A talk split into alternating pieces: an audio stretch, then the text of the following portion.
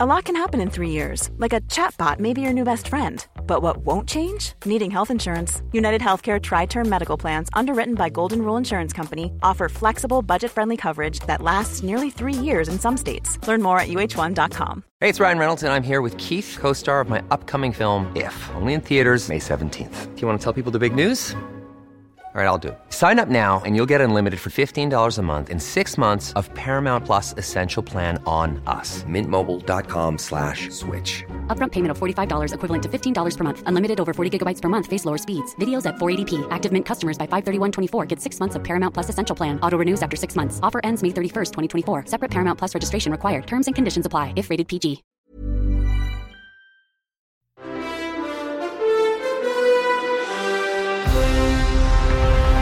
Hi, I'm Damien Huffington with your 7 News briefing for Friday, February 11.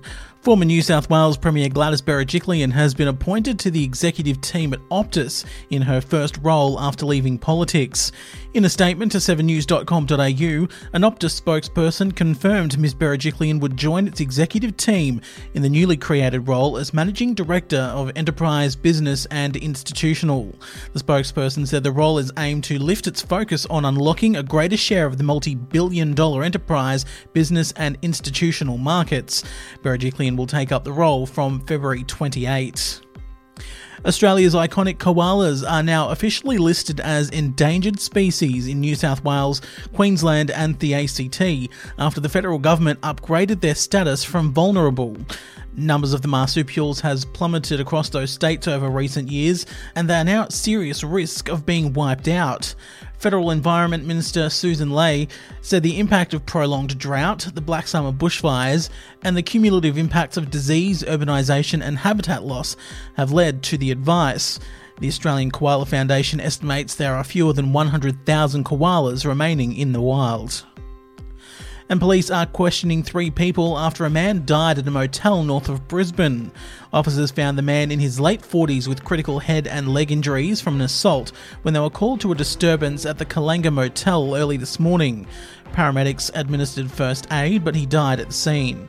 Two men, aged 37 and 41, and a 28 year old woman, are assisting officers after they were discovered nearby by the dog squad a short time later. And that's your 7 News briefing. I'm Damien Huffington. For more news, head to 7news.com.au or tune into 7 News Nightly at 6.